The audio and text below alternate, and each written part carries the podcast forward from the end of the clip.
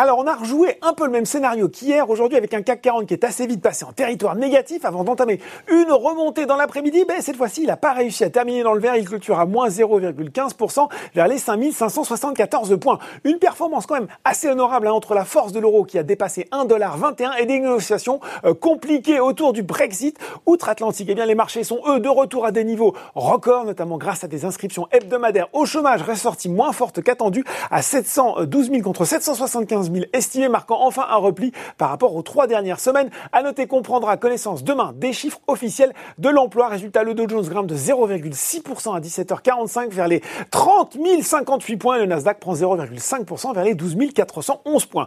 Sur le marché français, côté hausse, Elior poursuit sa progression. Troisième séance consécutive dans le vert et plus 10% aujourd'hui. Le groupe de restauration collective gagne près de, et oui, 65% en un mois. C'est une belle séance aussi pour Solution 30 qui a annoncé hier l'acquisition du britannique Convergente. Alors, une implantation au Royaume-Uni qui s'inscrit dans la stratégie de croissance du groupe et qui a plu aux investisseurs. Derrière, Airbus continue à prendre de l'altitude, suivi par Imeris. Du côté des baisses, CGG et Lanterne Rouge, alors que l'OP Plus semble en voie de trouver un compromis autour d'une poursuite des coupes de production d'or noir.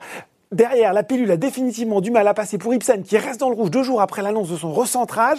Devant Eurofins Scientifique, ça vire au rouge aussi pour Orange. L'opérateur télécom a pourtant annoncé hier soir qu'il comptait utiliser une partie des 2 milliards d'euros perçus suite à un litige fiscal pour verser un dividende exceptionnel de 0,20 euros par action l'an prochain. Il envisage également de lancer une OPA volontaire conditionnelle sur les actions de sa filiale Orange Belgium qui ne détient pas encore une filiale qui grimpe de plus de 35%. Toujours sur le CAC 40, c'est JP Morgan qui a fait boire la tasse à Danone. La banque américaine est passée de surpondéré à neutre tout en réduisant son objectif de cours de 66 à 58 euros sur le groupe agroalimentaire.